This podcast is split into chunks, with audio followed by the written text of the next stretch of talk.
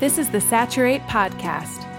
Saturate is committed to seeing a gospel movement happen in North America and beyond, in which every man, woman, and child have a daily encounter with Jesus in word and deed.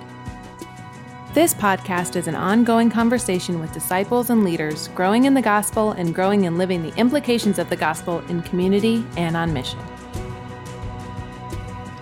Well, welcome to the Saturate podcast. Today I've got Jared Pickney with me yet again, and uh, we hope to talk about why and how to choose a common mission within your community. Uh, a big issue that that we see many people facing. But first, Jared, how are you doing? Uh, what's life like? Have you joined any new screamo bands since we talked last? Um, Brad, I actually, I mean, well, first off, thanks for asking. I, I haven't, uh, yeah, doing well here in in Paragould. Um, for those of you that are listening and, and, and wondering what Brad's talking about, I was in a screamo band 14 years ago, and Brad thinks that's that's humorous. Well, I do. Yeah, I mean, I've heard some of it. Um, do you guys have like a MySpace that people can go and, and Dude, we yeah, yeah, we actually it's do. still active, right? It's still active. Um, Yeah. it's, it, it, I think it gets about four or five plays a day, so it's doing real well. Um, we the the name of the band is the Williford Project. Oh so- wow. I, you know that's how you know you were very artistic 14 years ago because you had project in the name. I love that. That's uh not really well. If we just want to be, you know, full disclosure here, I mean, I was in a ska band called Selah from the Book of Psalms. Yeah, Amen. Amen. And then a band called Whiskey and Bread because my little brother's name is Grant, and people, and so people in Portugal called him whiskey because there's a um, Really? Scottish whiskey, uh, not a Scotch. It's like a blend. And then they called me Bread because that's how they said my name. Dude, that's And, uh, amazing. You and I should get together sometime, do a live show. We could call it the Pastor Project or something. And I like that. I think we should rename this podcast Whiskey and Bread. yeah, hey, if you're listening, you uh, were one time in a ska or screamo band, send us a demo. We'd love to love to hear it. ska bands are missional. That's what I thought, at least, as a 16 year old. Which is a good point. You know, bands actually demonstrate what it means to have a common mission pretty well. So there's my transition That's statement. good, man. But they, it is true. A band, you have all these different parts, competing emotions, desires, and they come together for a common cause. You know, the common, all for the love of music. You know, uh, and so yeah, that's what I would I would love to talk today about. Not the the bands, but how do communities, how do leaders choose the right mission uh, for their communities? And this comes up all the time, every part of the world. Uh, small towns, big cities, all over the place, they're all uh, and often struggle with this. Um, so for you, Jared, what have you found works best, you know, in, in getting into the right mission? Where do you start? Yeah, well, um, we should always start with why, right? So Yeah. I read a book that said start with why, and so um, I think it is important to to start with with why we should choose a common mission. And Mhm. so, just a few things I would would throw out there that I think is important to keep in front of our our folks because you are going to have you know if you just show up and you say hey we're going to have a common mission, most people are going to say why. And so here's just a few things that I would share with them is one, when you read in the scripture, it's pretty clear that you as an individual are not a perfect representation of Christ, but the closest, uh, best uh, picture we have of Christ, right? The most exact representation that we're going to find on this earth is the church, right? The body of Christ. And so we need more than just a bunch of people individually going out on their mission, coming together on Sunday, and then just going back out individually on their mission. If we're going to show the best picture of Jesus that we possibly can, it, it takes the body of Christ, the different gifts, the different personalities, all coming together for a common mission. Another reason I think it's important that we have a common mission is because Jesus was very clear to his disciples. He says, By this, the world will know you're my disciples, by the love you have for one another. So when Jesus said that, he was assuming that we are actually going to be loving one another as disciples around not yet Christians, right? Mm-hmm. And so it's just this this picture again of we need to be together on mission, right? Loving one another around people who are not yet following Jesus. Mm-hmm. And so mm-hmm. that's another reason why I think um, having a, a, common proactive mission is important. Another reason I, I, think it's important to to have a common mission is because um, it, it reveals unbelief that we have as disciples. It's really easy to sit, and I'm just saying this from personal experience, in a Sunday school class and say things like, oh, yeah, like I love the poor. I have a heart for the poor, right? Or it's easy mm-hmm. for someone to mm-hmm. say, I'm not a racist, right? Like I love all people and, and whatever else. But yeah. it, it's totally different whenever you actually start calling someone in Paragould, Arkansas, uh, to invite Muslims around their dinner table yeah. right to eat a meal and so you start really finding out like what do we really believe about the gospel yeah. and, and and and those sorts of things so mission really kind of pulls that out and it gives you an opportunity mm-hmm. to speak the gospel to your own heart and the hearts of other people who you're on mission with and then i think honestly like it's just practically it's, it's smart to do that. So there's power in numbers. Mm-hmm. i mean if if if you go back to the scene and i think about saving private ryan i love a good war movie right? I think about whenever um, the american troops are storming the beaches of normandy. I mean imagine that scene for those of you who have you know you've read about uh, normandy or you've seen that opening scene of saving private ryan. I mean how foolish would it be for someone to say you know what? I'm going to go into this enemy territory mm-hmm all by myself. Like you guys go together, yeah. but I'm going to do this all alone, right? It's just like, well, that's right. foolish. Like you're going to get mm-hmm. picked off, man. Like if you're going to live on mission, yeah. you need to realize you have a real enemy who's coming against you. Uh, we have a, a right an enemy. It's like a roaring lion that wants to devour you. And so the reality is, mm-hmm. the more mm-hmm. you live on mission, the more you need a band of brothers or sisters, right? People around you to encourage yeah. you, to lift you up, to remind you of what we are uh, about. And so I think because of these reasons, you see Jesus mm-hmm. whenever he decided to um, initiate right his movement, his you know to usher his kingdom into this world. He didn't just call one disciple; he called disciples, and he brought them together. Right. He didn't just say, "Hey, Peter, I'll hang out with you on Monday. John, you on Tuesday." He said, "No, we're all going to live together, right? Life on life, life in community, yeah. and life on mission." So yeah. that would be the why I would give to a group of people that I'm I'm trying to lead in a common mission. Right, and that's one of the the areas that we have to, you know, become comfortable with is the reality that we're not very good at making disciples. You know, I think like your image of the person storming the beach of Normandy, uh, you know, by themselves, you can also imagine someone who, you know, storming the beach that has never been trained, never seen it mm-hmm. done before, uh, doesn't have the right equipment, the right tools, also. Like, that's yeah. usually how we send people to go and make disciples. Or maybe we give them, like, a hey, here's a script, you know, read these lines, see how they respond.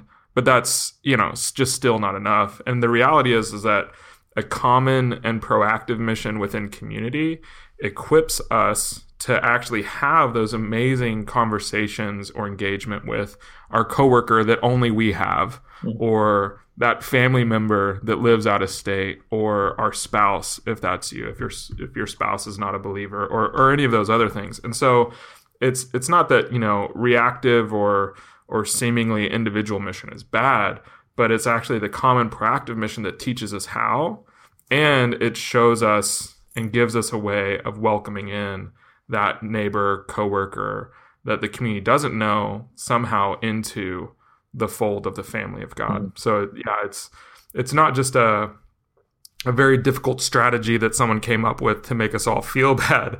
Uh, common mission is is really ultimately what separates a small group from a missional community. If there if there's some sort of like difference there, it's well a, small group with a, a common mission, uh, a specific group of people that the that the community is trying to love in word and deed together and make disciples of, that's what makes us a missional community, is that we have one of those. Um, but often we overthink it. You know, um, we get too narrow of a missional focus. Like, well, we're only going to try to reach Bob, Larry, and Susan, those three people. So the 20 of us, like, that's all we can do is try to, you know, do the mission with those three people. And it, it becomes too narrow because, like, you know, uh, Bob, Bill, and Susan like have a lot going on in their own lives and don't have the capacity to, you know, spend, you know, 20 hours with a community. Or sometimes it's way too broad, you know, like, well, I'm here in Los Angeles of 14 million people, and my mission, our common mission, is to reach those 14 million people. Mm. It's so broad, you don't like know where to start. Um, there's no like, it's like, so just anybody, we just are around the town together, um, and it's hard to like actually gain traction. Um, a lot of times too, we launch into a, a common mission, and then it seems just too rigid and too forced. Like we've strangled people into it. We've, you know, we've stiff armed them. We've, you know, tortured them through awkward conversations, and then uh, the plan is so doesn't have leeway for um, random you know movements of the spirit in some other direction uh, or lastly i think what i often see is people think that it's impossible so they don't launch one so uh, many communities might write something on a piece of paper and say yeah we have the common mission of single moms in our neighborhood but that seems impossible so everyone kind of knows we're not going to do that and so those are all the obstacles. So now it's up to you, Jared, to talk us down from the cliff. Uh, how how have you guys helped leaders find that shared mission that's not too narrow, that's not too broad, uh, that's not rigid, too rigid, but is also like clear and tangible that fits within uh,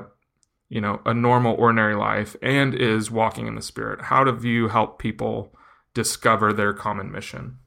Sure. Well, from personal experience, um, we've just kind of come up with a formula that works for us here. You know, in Arkansas, we're pretty simple minded, or at least I am.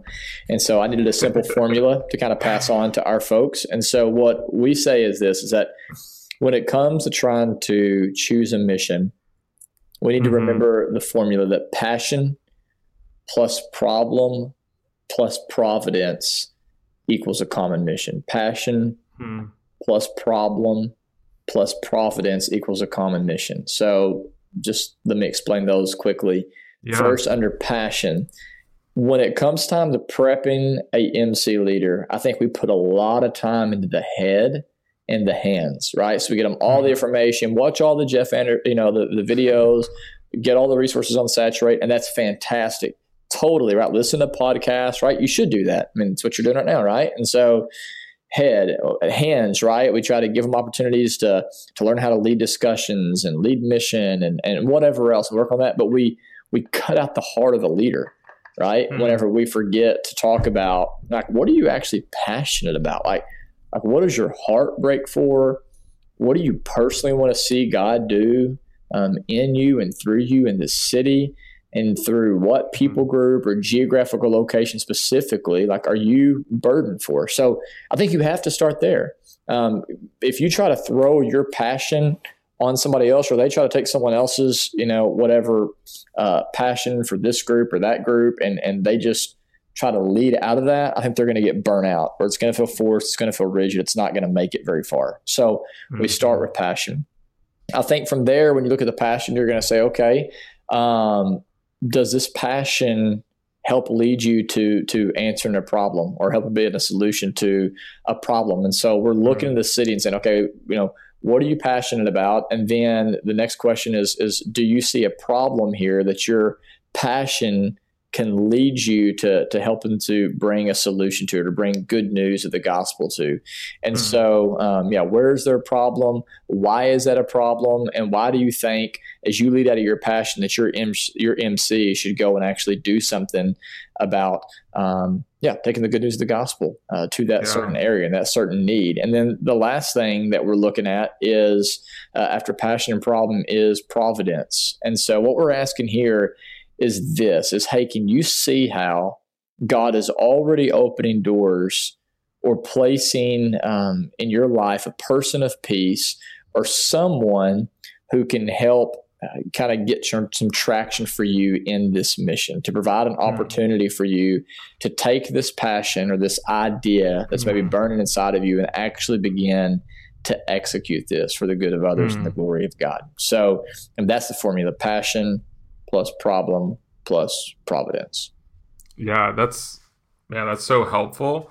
because you can immediately see how if you miss one of those you're you're kind of cutting off something that God's given you. You know, um, I think that if if you neglect your own passion, then it will feel forced, right?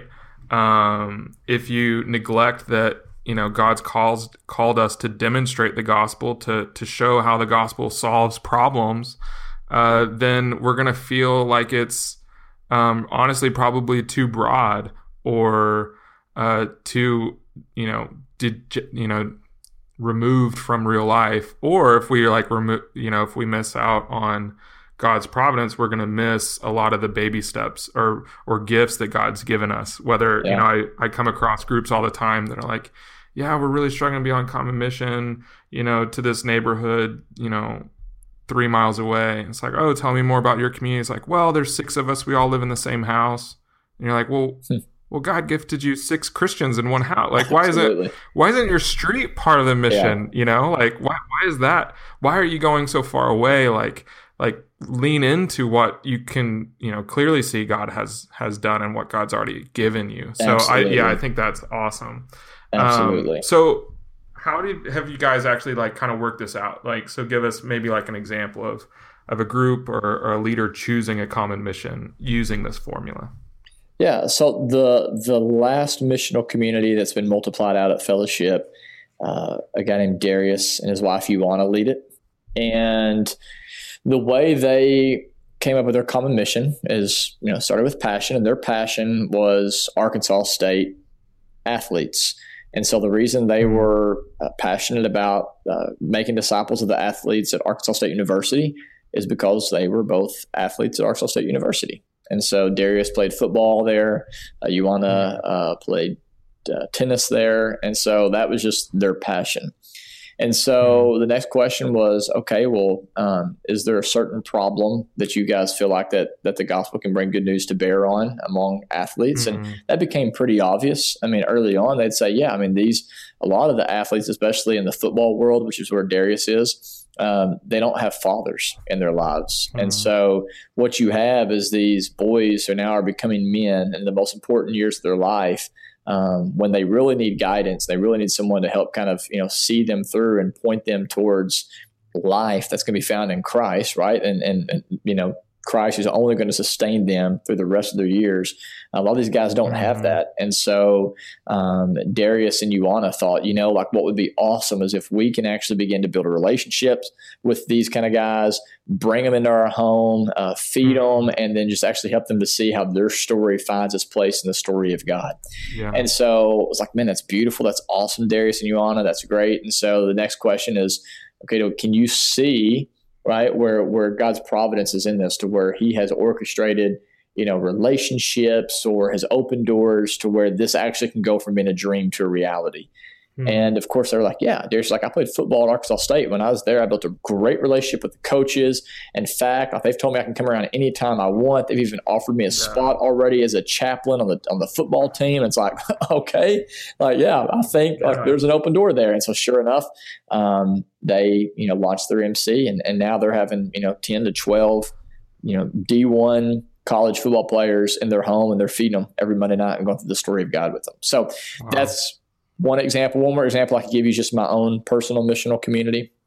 And so um, I, I have just, God's given me the gift of hospitality. And so I have a, a real heart. My heart goes out to people who are uh, not included in community. I want to see people who are not in community brought into community and um, mm. experience the love of the Father there. And so Paragould is now growing in an international population. We have several refugees and people from different um, uh, countries that are being displaced here for different reasons in our city, and it's a predominantly white city. So, uh, you know, it's like 99% white. And so you, mm. you could imagine how if you moved here from Cambodia yeah. or wherever, right? It's like you're going to feel a little bit out of place. Totally. And so we wanted to start a missional community that would would help take uh, people from going from like foreigners to friends to family. And so that was like my passion, right? That's the problem that we see also in our city is this is not happening. There's no ministry uh, to these refugees, to these internationals. And so as far as God's providence and all of this, my mom um, just so happens to work at a local school that has uh, right now uh, kids from 18 different countries inside of this oh. specific school my mom works at. And so she got me in contact with uh, the ESL teacher there, wow. um, Danielle, and and so she's already working with these students. She's actually in the homes of these people, and so she's been able to get us connected with different internationals that our missional community can hang out with each week. So passion, problem, providence. Wow. Common mission. Yeah, that's common mission. that just reminded me so much of Dwight Schrute from The Office. Uh, uh, Bear beats Battlestar Galactica. Uh, but it's good. Oh, it's awesome, man. But this grid, I think, can really lead people into a lot of just fruitful, you know, life and, and experience. You know, I've um, just to add some more stories because I think they just help often, and I and I think we have time just to help leaders kind of begin to go down that road of creativity and of imagination because often there's a common mission in front of our faces we just don't see it because we're in it ourselves you know so we can't we can't see the mission. But um, you know just a, a, few stories from from working with missional communities or from my own you know we've seen leaders who all of a sudden uh, like spirit of god just breaks their heart for the orphans and the foster kids in our city uh, that you know that happened several years ago in portland to where this leader who hadn't thought about it before suddenly began engaging in oh how can we what's the what's the the real like tangible problem that we can actually solve? We can't adopt 800 children but how can we show the city and the world god's god's glory god's goodness his grace in in light of this crisis in portland? And they began to uh, with others. They began to host uh, very simple uh, foster night outs, you know, which they have those all over the country where there's already a structure built in place where you basically give foster parents a night out and you get to hang out with the foster kids and build relationships with the foster parents because you just blessed them unbelievably by giving them a night, uh, a date night, or sometimes just a grocery night. Uh, and that was just to kind of also demystify it. That was like something that they did once a month as sort of this pillar of we're going to do this event that is a foster parent night out, but then see how the spirit grows that, you know. And so that ended up leading to some people in the church fostering, some people building relationships uh, within that community uh, with single moms who were whose children were in the foster care class. Uh, they began to see all of these other things kind of fall into place uh, out of God's providence as they were walking, you know, in the spirit towards that. Um, mm. Other you know, really basic examples uh, would be we had a leader who was in an apartment complex. It was uh, they just all of a sudden as they moved in, it seemed like every person was a person of peace, and so they, you know, every every neighbor came and talked to them. Everyone hung out. They quickly realized though that people were living in isolation and loneliness. Uh, there were a bunch of like law students. Uh, medical students, doctors, just really young kind of professionals living the dream in this apartment complex. And then they quickly decided, like, oh, we should build community. And so they just decided that every, uh, you know, Sunday night they would throw a barbecue, provide all the food, and uh, people in the community made cornhole uh, or beanbag toss, whatever you call it, whatever part of the country you're from, and uh, and would get together every Sunday night. People from the community, people from the apartment complex that uh, quickly led after a summer of that into doing the story of God for uh, all fall. And uh, it led to one of them being a law student coming to faith. And, and it was just really, um, in the end, powerful, but it was also just kind of simple as yeah. these leaders saw, like you said, they had a, had a, they were burdened or passionate about the people that they lived around. They saw the problem of loneliness and they realized that God had provided like a ton of connections already. So it wasn't awkward or hard or forced. And they were provided with people who wanted to join them in that mission. Um, and, it, and it really did uh, flourish and thrive. And so, and in the end, it was like every Sunday night, people kind of knew what to do. And so I, I guess that's one encouragement I want to give to people is the beginning might feel like you're just putting something on the calendar to show up consistently to. you know, kind of like your story about Darius, like on Monday nights, we're going to make food for these folks mm. and we're going to use the relationships that God's given us to invite them to it. You know, um, it, it can be uh, as a first step that simple. Good. Yeah, so that's it. Passion, problem, providence. Uh, also, if you have stories, I think it's always really encouraging as you're listening. If you have stories of how you're living on Common Mission, uh, please share. Please share with the Saturate team. Our, our contact information is easy to find on on Facebook or on Twitter or even on Instagram. And uh, we'd love to know what you're doing as you engage in Common Mission as a community and, and the challenge and challenges and struggles there.